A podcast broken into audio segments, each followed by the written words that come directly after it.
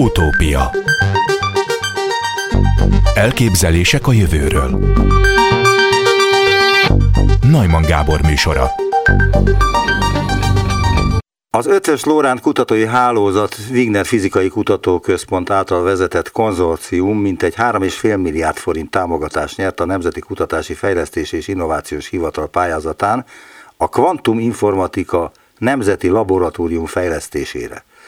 A következő három évben megvalósuló projekt kiemelt céljai között szerepel a hazai kvantumkommunikációs hálózat kiépítése, a kvantuminformatika elemi építőköveinek fizikai megvalósítása, valamint egy olyan szakemberbázis kiépítése, amely élvonalbeli szimulációkat tud kialakítani és elvégezni a kvantumrendszerek és a kvantum számítás területén. Itt van velünk Széchenyi Gábor, az ELTE TTK anyagfizikai tanszék adjunktusa. Jó napot kívánok! Jó napot kívánok, szeretettel köszöntök mindenkit! Azt írják, hogy a második kvantum forradalom megköveteli.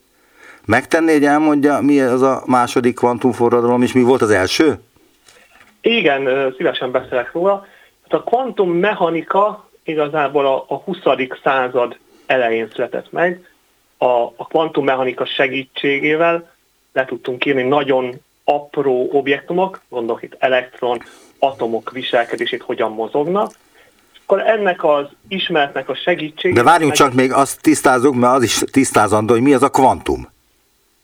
Hát a kvantum az igazából jobban szeretem magát, hogy a kvantum mechanikát megérzni, ez azt, a kvantum mechanika tényleg a, a legkisebb objektumok, az elektronok viselkedését leíró ága a, a, a fizikának.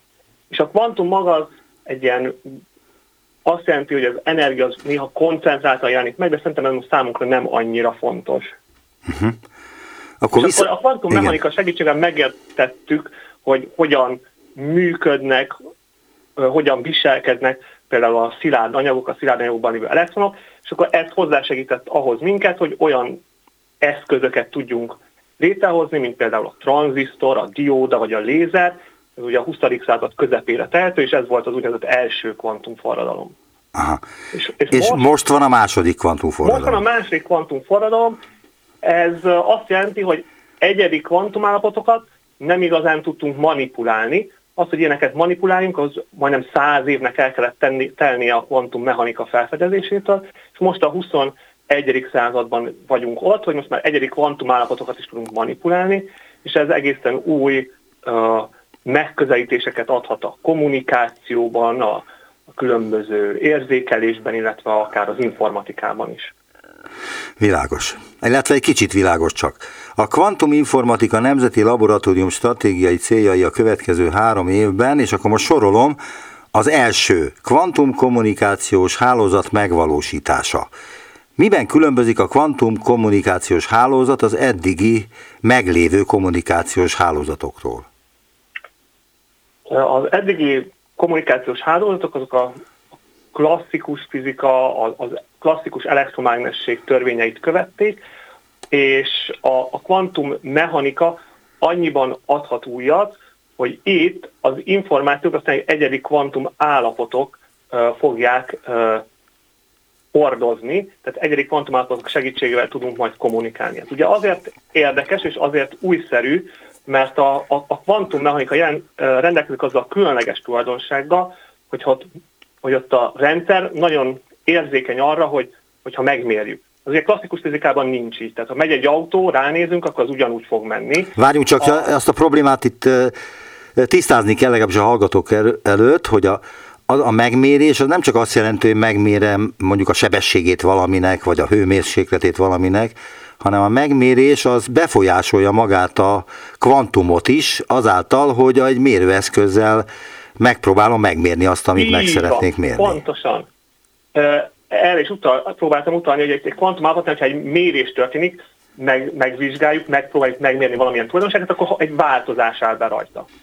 És ez nagyon érdekes következményeket hordoz, például a kvantum kommunikáció terén, ugyanis, hogyha egy ilyen kvantum állapottal kommunikálunk, és azt valamilyen illetéktelen ember megpróbálja lehallgatni, azaz megméri azt a, azt a kvantum állapotot, akkor azzal egy változást hoz rajta létre, és így a, a fogadó fél az, az érzékeli azt, hogy itt egy lehallgatás történt. Tehát a kvantum kommunikációban az az egyik legnagyobb vívmány, hogy gyakorlatilag lehallgatás mentesen lehet információt közvetíteni két különböző fél között. Ez most már így van? Bizonyos, hát nagyon érzékeny területeken, például, hogyha az amerikai elnök felhívja az orosz elnököt, vagy ne talán Orbán Viktort, akkor a kommunikációs technológia az ehhez igazodik, tehát kvantum kommunikációs rendszeren keresztül érintkezhetnek? Valószínűleg még nem ez történik. Tehát ezek még klasszikus csatornák, nem hiszem, hogy itt, itt kvantum kommunikációs hálózatokat használnak, ezek, ezek most fejlődnek, most próbálnak uh, kiépülni, tehát például a hazánkban a, a, a tavaly évben sikerült először ilyen kvantumos kulcs szétosztást létrehozni, ami az első ilyen, ilyen lépés itt a kvantum kommunikáció fele. Erről, ha lehetne egy kicsit bővebben legyen szíves? Ez a Budapesten történt, a Kvantum Informatika Nemzeti Labor két konzorciumi partnerek között, az egyik a, a, a BME, ugye a Budapesti Műszaki és Gazdaságtudományi Egyetem és a Wigner Fizikai Központ között sikerült egy ilyen kvantumos kulcs szétosztást megvalósítani. De ez mit jelent ez a kulcs szétosztás? A kulcs szétosztás, ez annyit jelent, hogy a klasszikusan, hogyha van egy, egy kulcsom, akkor azzal le tudok kódolni egy adott információt, és akkor az a másik számára nem leolvasható. De nyilván ehhez kell egy, egy kulcs, amit, amit hogyha biztonságos módon szét tudok osztani fel között, akkor utána már egy klasszikus csatornán küldött információt le tudok vele kódolni. És akkor ez történt meg, fotonok segítségével egy optikai szálon keresztül, optikai hálózaton keresztül kapcsolatban volt ez a két intézmény, az ugye mind a kettő Budapesten van, az egyik a Dunaparton, másik a, a szinte a budai hegyekbe, és akkor ezen két fél között sikerült egy ilyen kvantumos kulcs szétosztást megvalósítani. Ez mikor volt? Ez, ez a tavaly évben volt. És mit nevezünk ebben sikernek, vagy sikertelenségnek? Tehát, hogyha nem sikerült volna, akkor mi történt volna, és így, hogy sikerült, így mi történt? Így, hogy sikerült, így, így, így nyilván örülünk, ez az első lépés, és ezek után további lépés jelent, hogy ezt a hálózatot, ezt, ezt, ezt, ezt tágítsuk, minél több félt belevegyünk, esetleg környező országokkal is képítsünk egy ilyen hálózatot, ezt hívják ilyen a, a kvantum internetnek, vagy egy ilyen kvantumos kommunikációs hálózatnak, amit akkor, amivel akkor így a környező országokat is be tudjuk kapcsolni. Van már olyan ország, ahol van ilyen kvantumhálózat? Hát a, ö, ilyen kvantumos kulcsszétosztás, mert nagyon sok helyen történt, és ilyen ha, nagyobb hálózatok, ezek, ezek most épülnek. Most vannak, most alakulnak ki. És ezt szeretnék itt Magyarországon is megvalósítani, erre van ez a 3,5 milliárd forint, ugye? De ez az egyik ilyen pillére a kvantuminformáció. Igen, úgy gondoltam én is. Ahol ezt a, a kvantum kommunikációs dolgot szeretnénk tovább fejleszteni. Például olyanok is felmerülnek, hogy ne csak optikai szálon történjen ez a kommunikáció, mi történik, hogyha egy szabad légkörbe, azaz tényleg a, a, a levegőn keresztül próbálunk e, ilyen kvantumkommunikációt megvalósítani. A második feladat, az ehhez, e, e, előbbihez kapcsolódó, a kvantum informatika elemi építőköveinek fizikai megvalósítása, ez azt jelenti, hogy a megfelelő számú kvantum számítógépeket kell telepíteni a megfelelő helyekre, és ezt a hálózatot létre kell hozni? Ez szerintem, ez, ez, a, ez a másik stratégiai pont, ez, ez, ez szerintem kicsit mást jelent. Tehát, hogy van ez a kommunikációs irány, ahol szeretnénk információt továbbítani, és ez ilyen kvantum állapotokat felhasználni. A, a, a másik része, ahol kvantum informatikát szeretnénk csinálni, tehát a klasszikus számítógépet szeretnénk uh, ilyen kvantumos számítógépre cserélni, tehát nem klasszikus biteket szeretnénk működtetni, hanem kvantumos biteket. Ilyen kvantum állapotok lennének. Ezeket a kvantum állapotokat valahol tárolni kell. Valami hordozót kell neki találni, ami megvalósítja ezt a kvantum állapotot, és erre lehetséges platformok a különböző szilárd anyagok, és ezekben a szilárd anyagokban úgymond védetten, vagy kevésbé védetten lehet kvantum állapotokat tárolni, és azon különböző műveleteket végezni. Igen, na most hogy van az, hogy a kvantumok párokban ö, léteznek? Hogy ez ö, minden kvantum mérésnél igaz, hogy ö, párokban vannak a kvantumok, és ezzel kapcsolatban lenne majd kérdésem, hogyha erre válaszol.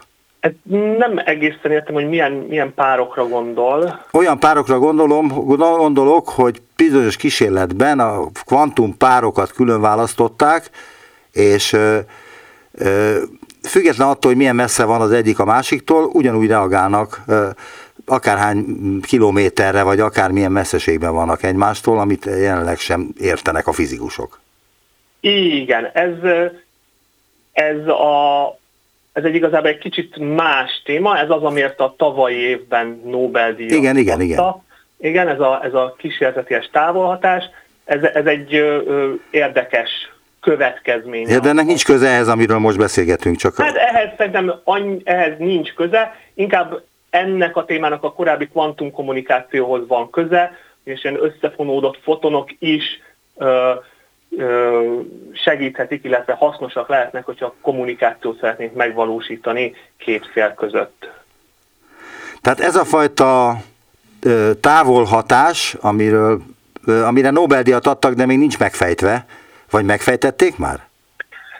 Én úgy érzem, hogy a kvantummechanika adott rá egy, egy, egy választ, ami, ami eléggé meglepő.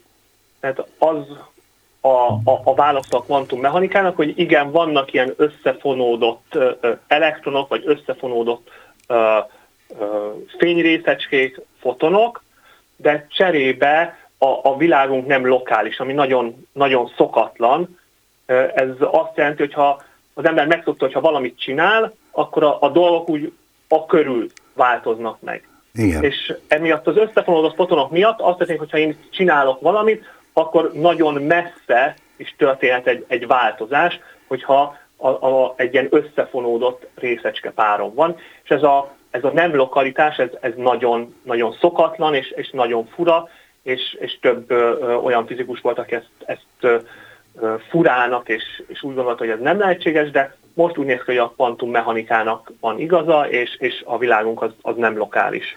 Tehát ez olyan, mint a pillangó hatás, ami a, talán a 2000-es évek elején vetődött fel? A, a, a pillangó hatás az, az, az, az megint egy, egy, egy, egy más dolog, az inkább a káosszal van kapcsolatban. Itt, itt ugye az a, az a meglepő, hogy az ember megtanult azt, hogyha van a, van a relativitás elmélet, tehát a dolgok azok, azok fénysebességnél gyorsabban nem lehet információ. Igen, és itt a fénysebesség a probléma, hogyha egyik, egyik kvantum, tehát a, van egy kvantum párom mondjuk fotonok vagy elektronokból, és az egyik itt van Budapesten, a másik meg Washingtonban, akkor ugyanabban a pillanatban végzi ugyanazt a mozgást az egyik, mint a másik Washingtonban, és nem volt ideje semminek sem, hogy eljusson oda, mert hogy jelenleg ugye a leggyorsabb részecske az a foton 300 ezer km per szekundumnál tart, és ezt nem lehet meghaladni, vagy legalábbis jelenleg nem tudják meghaladni. Elméletileg Igen. se. Igen, tehát ez a meglepő, tehát hogyha mi fotonunkai csinálunk Budapesten valamit, akkor a, a másik fotonnak az állapota, ami akármilyen messze van, az, az megváltozik. Persze az ember akkor egyből gyanút fog, hogy akkor hogy lehetséges, hogy akkor mégis akkor ezt lehet információ közlésre használni, és a válasz az, hogy nem. Tehát igazából a kvantummechanika és a, a speciális relativitás elmélet az békésen egymás mellett él.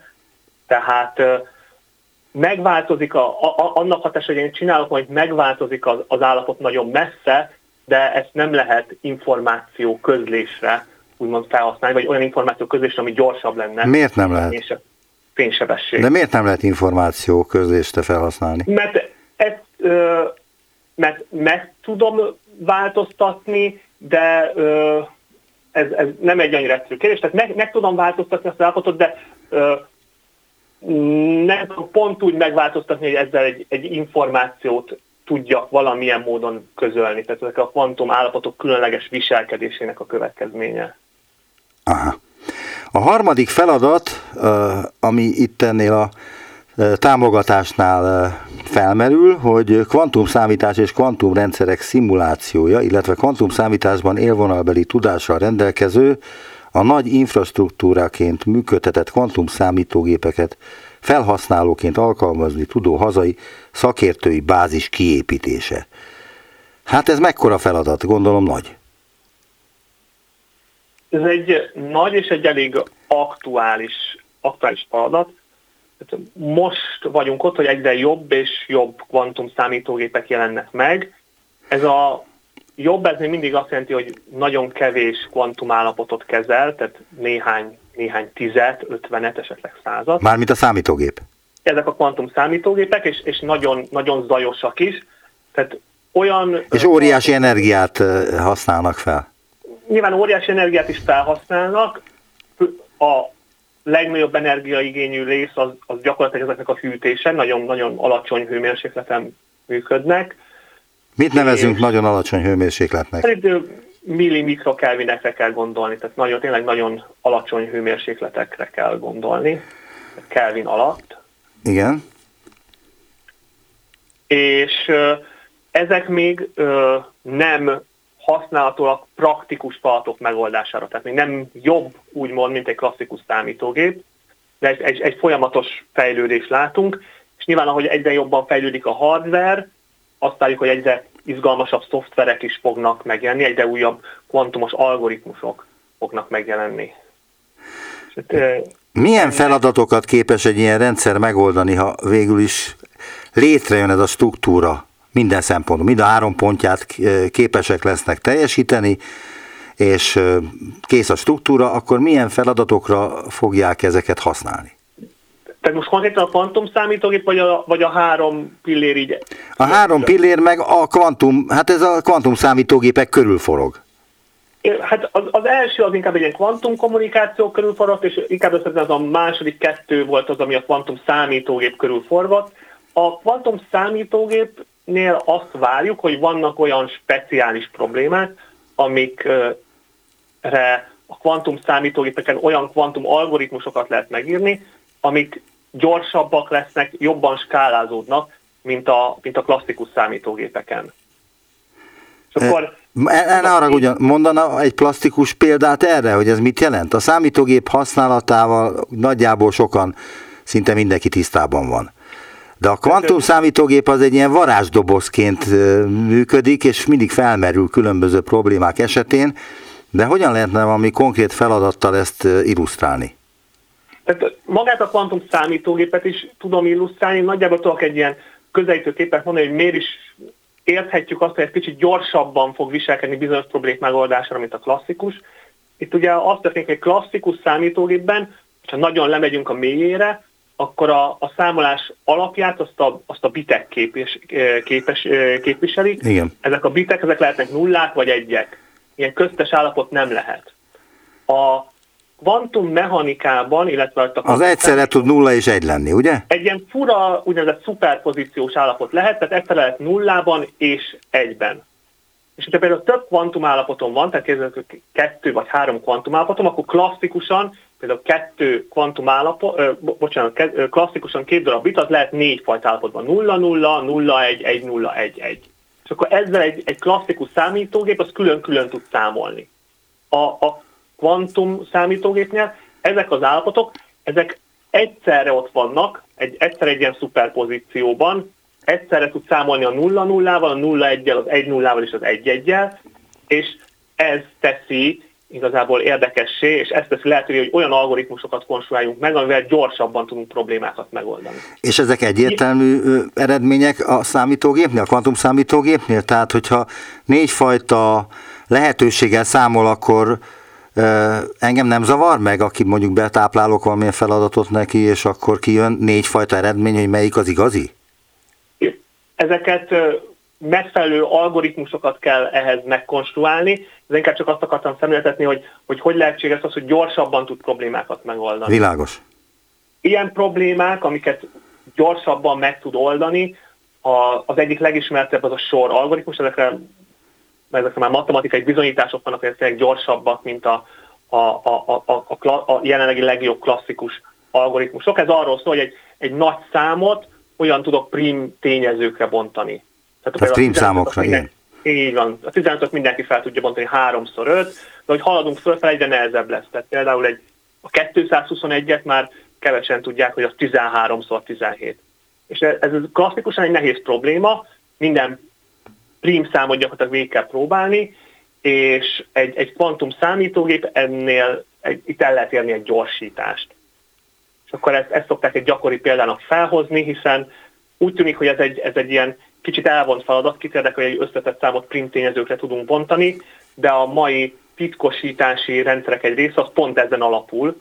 Tehát a mai titkosítási rendszerek egy részét azt, azt fel lehet törni majd kvantum számítógéppel, pont emiatt, mert a nagyobb számokat viszonylag könnyen primtényezőkre fogja tudni bontani. És az már matematika, már ráadásul bonyolult matematika, hogy ezt, ezt részletezzük, mármint, hogy ezt részletezze ön. Ön egyébként ebben a projektben milyen szerepet kapott? Hát, én a, a, a projektben, hát én mint a, a, az eltén ö, dolgozó adjunktus, én olyan témákkal foglalkozok, olyan kutatásokkal foglalkozok, ami arra kíváncsi, hogy ezeket a kvantum állapotokat hogyan lehet a, a, a, a szilárd testekben ö, gyakorlatilag védetten tárolni, és hogyan lehet azokon ö, műveleteket végezni.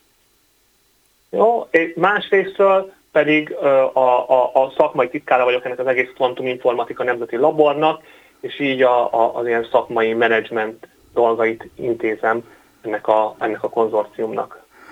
Hát akkor ebben a három évben, amire ez a támogatás lehetőséget ad, ebben sok ideje nem lesz, azt hiszem, mert hogy kettős feladata van ezek szerint. Titkári feladata is van, meg tudósi feladata is van. Igen. Igen, szerencsére ez a kvantum informatika, ez egy mm, eléggé felkapott téma, tehát nagyon sokan érdeklődnek laikusan is a, a téma iránt, tehát nagyon sokszor szoktunk menni előadásokat tartani, ilyen ismeretterjesztő cikkeket publikálni, hogy, hogy a, a szélesebb közönség is megismerje, hogy itt milyen forradalmi változások várhatóak a következő évtizedekben. Nagyon szépen köszönöm az interjút. Széchenyi Gábor, az ELTE TTK adjunktusa volt az utópiában. Viszont hallásra. Viszont hallás. Utópia. Elbocsátotta a Google azt a mérnökét, aki a tech vállalat még fejlesztés alatt álló mesterséges intelligenciájáról azt állította, érzővé vált. Bék Lemoynt a világsajtóban nagy port kavart nyilatkozata után először kényszerszabadságra küldték, most az óriás vállalat azzal indokolva, indokolta meg, hogy megválik tőle, hogy álláspontjuk szerint megsértette a foglalkoztatási és adatbiztonsági irányelveket, írja a CNN hírportálja.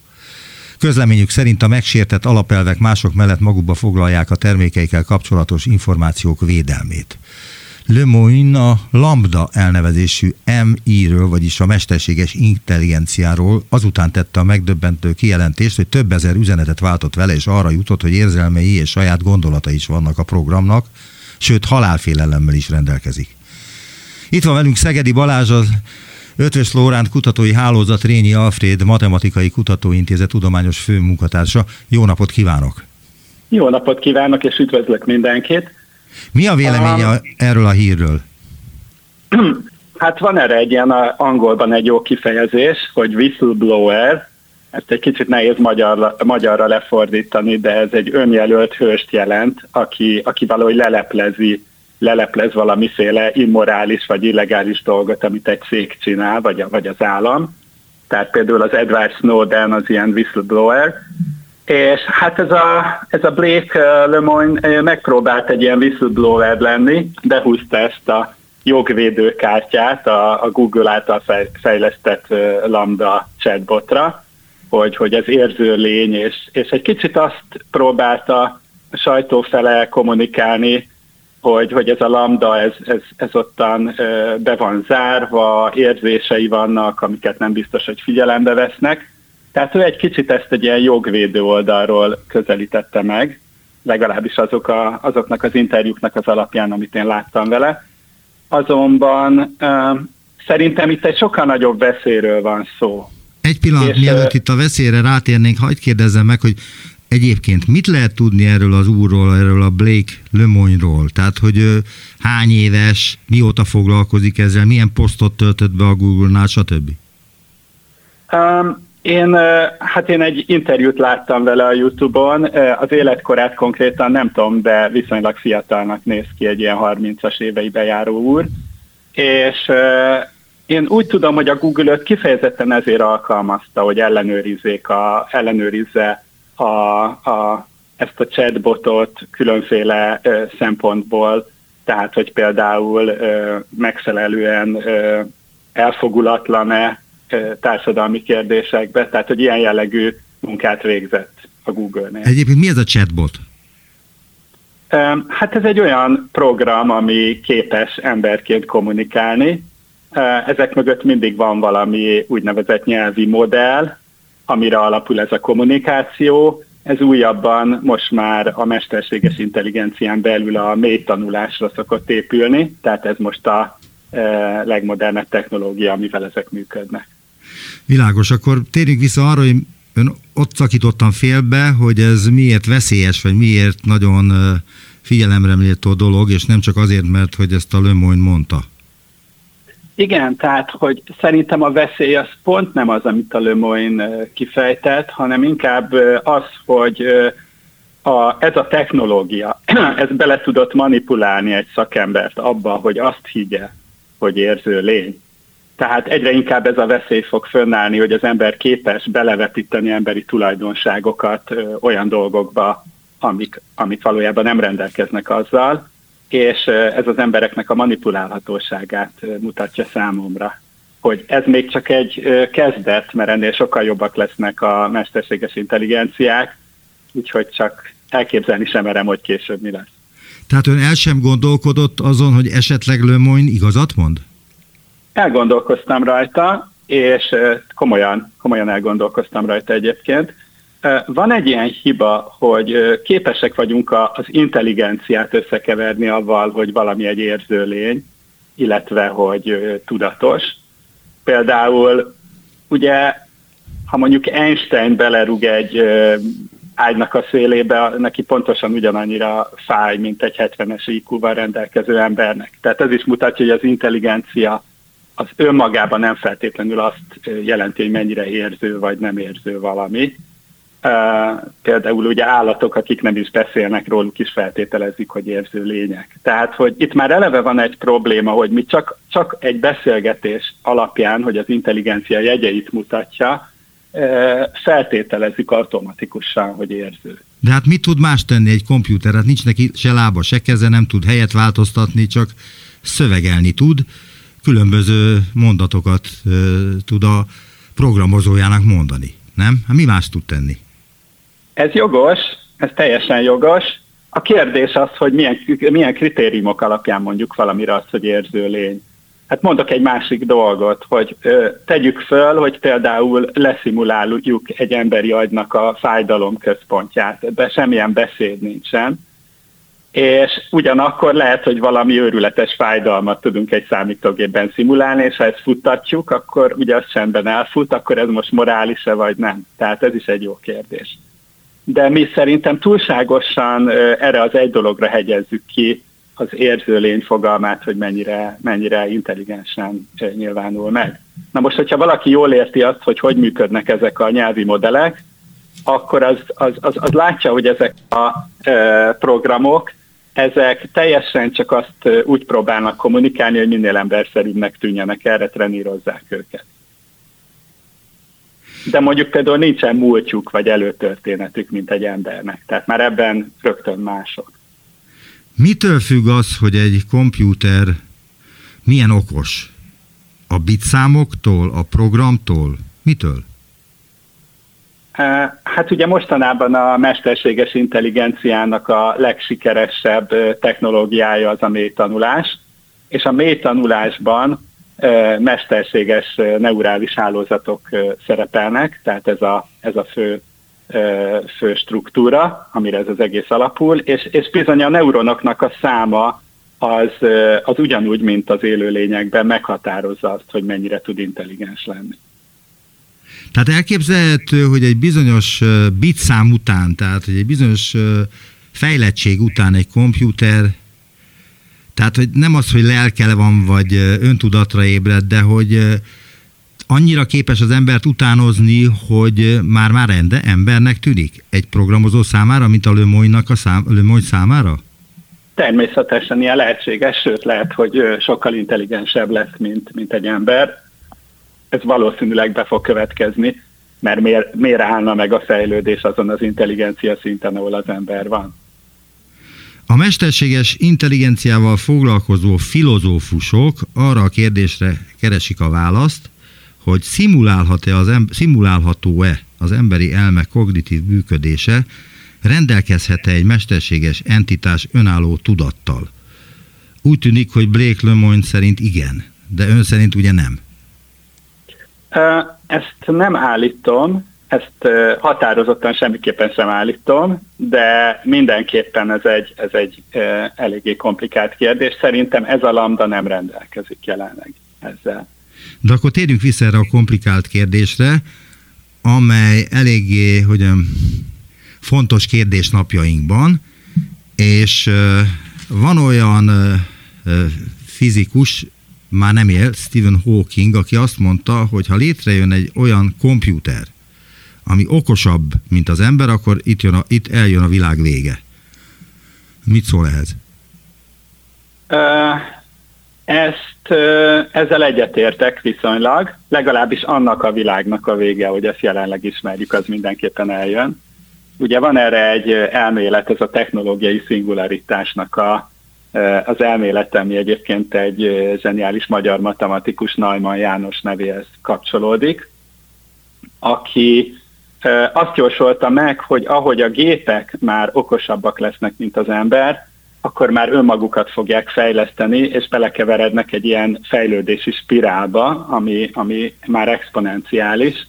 Ez a technikai és, szingularitás akkor? Ez a technológiai szingularitás, és, és a technológiai szingularitást azért hívják szingularitásnak, mert egyszerűen, amikor ez a pont eljön, akkor emberi intelligenciával nem lehet már megjósolni, hogy azután mi fog következni. Ezt úgy képzeljük el, hogy ez annyival intelligensebb lesz az embernél, mint mondjuk az ember a hangyánál. Tehát egyszerűen azok a, akár csak azok a koncepciók, amit egy ilyen rendszer használ, azok szinte megközelíthetetlenek lesznek a számunkra.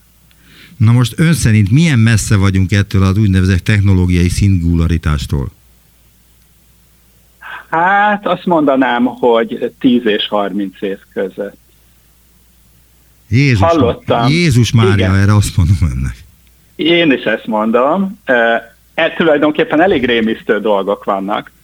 Tehát ha megnézzük, hogy milyen, hol tart most a mesterséges intelligencia, akkor néha hajlamosak vagyunk ezt úgy nem komolyan venni, de például van, van ez a rajzoló program, ami mondatok alapján rajzol képeket. Tehát beadjuk Igen. neki, hogy mondjuk egy holdon lovagló medve, és, és még azt is megmondhatjuk, hogy milyen stílusba rajzolja le, mondjuk impressionista stílusba, és akkor, és akkor ez a DALI nevű rendszer lerajzol egy ilyen teljesen jól összerakott képet, ami teljesen eredeti ráadásul, tehát még kreatív. Na most, hogyha ezt megnézzük, hogy ez tíz évvel ezelőtt teljesen lehetetlen lett volna, akkor azt látjuk, hogy egy forradalom indult el körülbelül tíz évvel ezelőtt.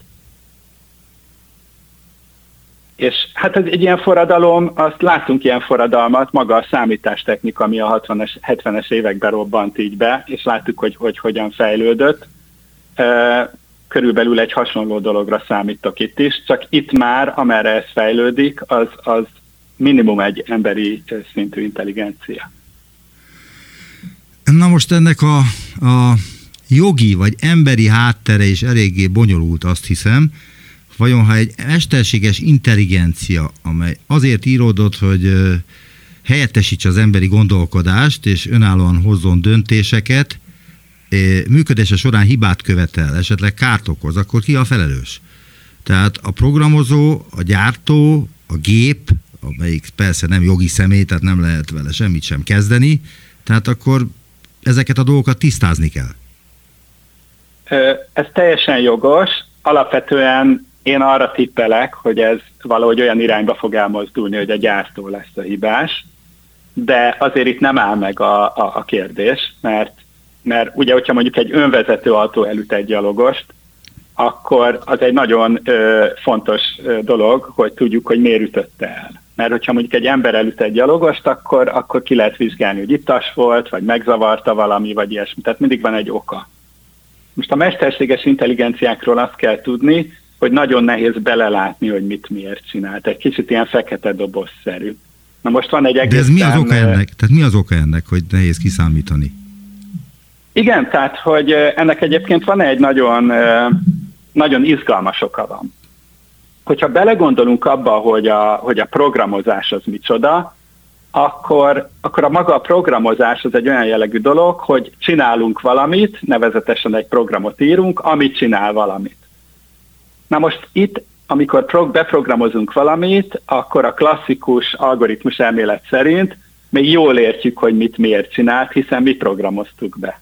Igen. Na de a mesterséges intelligenciánál ö, ott már egyel ö, messzebb ö, kerülünk a végső eredménytől, mert azt úgy mondhatnám el, hogy mi csinálunk valamit, amit csinál valamit, ö, amit csinál valamit lényegében. Remélem jól mondtam. Tehát, hogy mi igazából nem közvetlenül a, az AI-t programozzuk be, hanem van egy tanuló algoritmus, amit mi beprogramozunk, ami megtanít egy, egy, egy neuronhálót valamilyen feladatra, ami, ami aztán, amit aztán elvégez. Tehát, hogy egyen messzebb kerülünk az értésben, hogy a végeredmény az miért történt meg. Igen, értem. Arról lehet beszélni, hogy mondta önnek, ön nekem a telefonban, hogy, hogy a testvére a Google-nál dolgozik. Erről lehet beszélni, vagy ne kérdezem erről? Lehet beszélni. Mit csinál a testvére, illetve mit tud a testvére ezekről a dolgokról, és hogy programozó-e a testvére, például azt kérdezem. A testvérem ugyanúgy matematikus, mint én, de programozó is, és, és nagyon híres a mesterséges intelligencia témakörébe. Tehát akkor el, elvileg ismerte ezt a programozót, majd a Le Monde-t. Hát ugye a Google egy nagy szék, tehát azt nem tudom, hogy személyesen ismerte, hát a sztorit azt nyilván mindenki tudja a Google-nél. És ő mit szólt hogy, ehhez? Tehát ő mit szólt ehhez a e, dologhoz, hogy voltak éppen nem tudom, hogy azt lehet-e mondani a programozóra, hogy megbolondult, de a jelenlegi tudásunk szerint e, valami hasonlóról van szó. Én így értelmezem, hogy megbolondult. Na most a Krisztiánnal erről nem beszéltem, körülbelül sejtem, hogy, hogy ő is ugyanezt mondaná, mert ismerem annyira a testvérem, tehát sejtem, hogy ő is ezt mondaná, hogy ez azért még egy ilyen elég korai dolog, hogy, hogy ezt mondjuk, hogy öntudatra ébredt. De ez, a, ez, a, ez azért még azért eléggé elrettentő dolog, hogy a még, és az előbb mondta, hogy hát egy olyan 10-20-30 éven belül elképzelhető, hogy létrejön az a bizonyos kompjúter, amelyik okosabb lesz az embernél. Abszolút.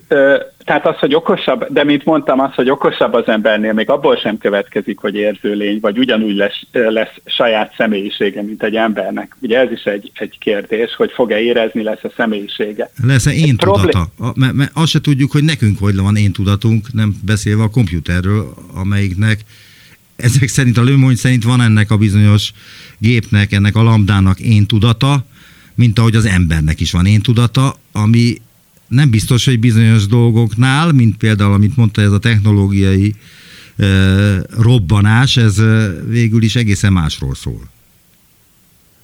Igen, tehát, hogy ezeket a rendszereket nem arra tanítják, mert itt ugye gépi tanulásról van szó, hogy legyen én tudata, hanem arra tanítják, hogy tudjanak beszélgetéseket folytatni, és ennek érdekében végtelen sok szöveget átfuttatnak rajta, és egyre jobban ez a rendszer egyre jobban megérti, hogy mi, hogy épül fel egy szöveg, mi, milyen kontextusok vannak benne, stb. De az én tudat, az nem szerepel, az, hogy legyen egy, egy saját egyénisége, amivel azonosulni tud, ezt nem tudom, hogy ez ki tud ebből alakulni. Mert hogy a motiváció azért fontos a alkotó munkánál, vagy akár a programozásnál is, én arra lennék kíváncsi, hogy egy számítógépnek milyen motivációi lehetnek, hogy képezze magát, hogy fejlessze magát, hogy létrehozzon magánál sokkal tökéletesebb számítógépeket. Ez egy nagyon jó kérdés, mert uh, igazából az AI az uh,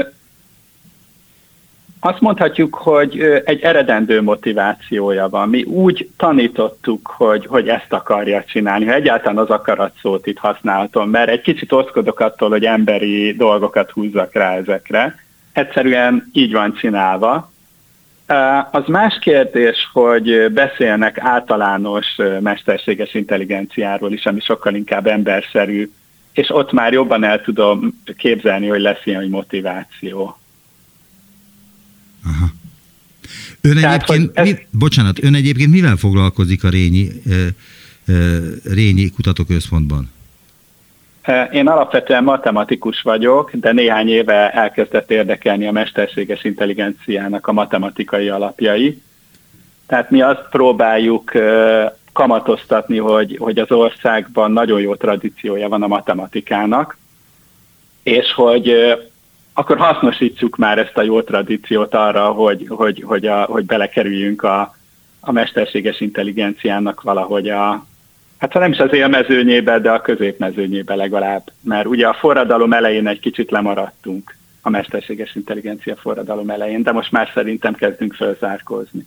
Vannak már olyan programok, amelyek például ilyen tanító programok, tehát gyerekeket tanít matematikára, nem tudom, különböző természettudományokra, akár irodalomra, tehát hogy nem kell tanár ahhoz, hogy 10-20-30 diákot bizonyos képességekre megtanítson mondjuk egy számítógép. Na most ez, ez, erre nem tudom a választ teljesen, tehát biztos, hogy vannak ilyen programok, de amire nem tudom a választ az az, hogy van-e olyan mesterséges intelligenciára alapuló program, én azt hiszem, hogy ez még egy kicsit gyerekcipőbe jár. Ugyanis ahhoz, hogy tanítsunk valamit, ahhoz eleve eléggé ö, jól kell kommunikálni azzal, akit tanítunk. Tehát ugye motiválni kell, ha már ez szóba került. És, és hát itt azért talán még nem tart a technológia. Na most ugye azt gondoljuk most, illetve a tudósok azt gondolják most, hogy az emberi intelligencia is különböző számítások segítségével jön létre az agyban. Tehát, hogy a számoknak, a különböző műveleteknek fontos szerepe van abban, hogy, hogy az ember tudjon gondolkodni. De hogyha ez így van, akkor, akkor miért ne lehetne modellezni egy számítógépes programon keresztül az emberi elmét, és ettől kezdve már csak pillanatok választanak el attól, hogy a számítógép önálló emberi elmévé legyen, nem? Sőt, ez, ez nagyon lehetséges, hogy így van, de azt hozzátenném, hogy nem is feltétlenül kell az emberi elmét modellezni. Én mondok erre egy példát. Igen. A mélytanulás, tehát a neuronhálóknak az elmélete, az eredetileg az emberi agy működése alapján volt motiválva, azonban ilyen, nagyon, az idők során nagyon sok mérnöki trükk rárakódott, amitől, amitől bizonyos feladatokban még jobb lett, mint az ember. Vegyük például ezt az alfagót, ami megverte a világ legjobb gójátékosát. Igen, igen, igen. Ez ugye mondhatjuk, hogy egy bizonyos feladatban 48 óra alatt jobban megtanult működni, mint ahogy ezek a gójátékosok. Ráadásul úgy tanult meg, hogy még a szabályokat se tudta, és azt se tudta, hogy miről van szó. Pontosan, tehát ő a nulláról megtanult úgy, hogy önmagával lejátszott több millió játékot.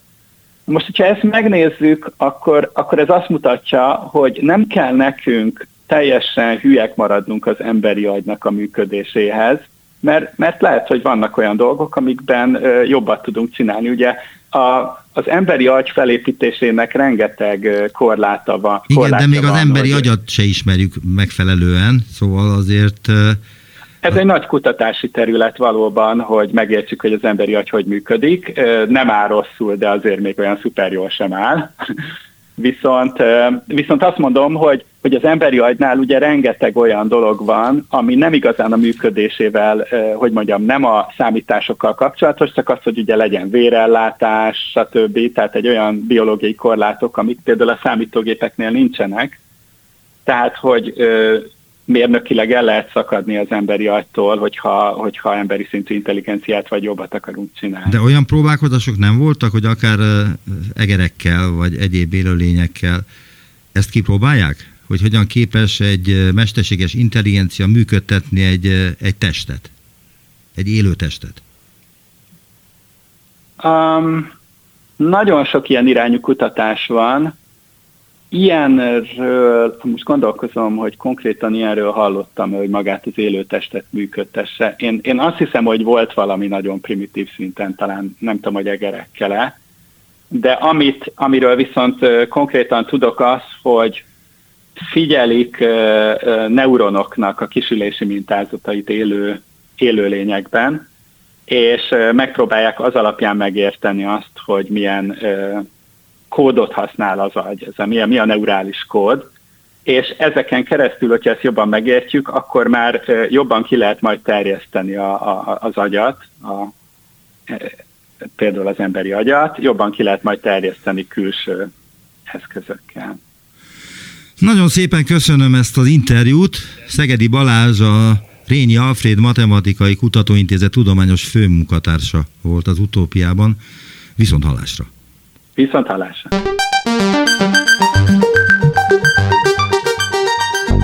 Visszaértünk a jelenbe. Neumann Gábor utópia című műsorát hallották.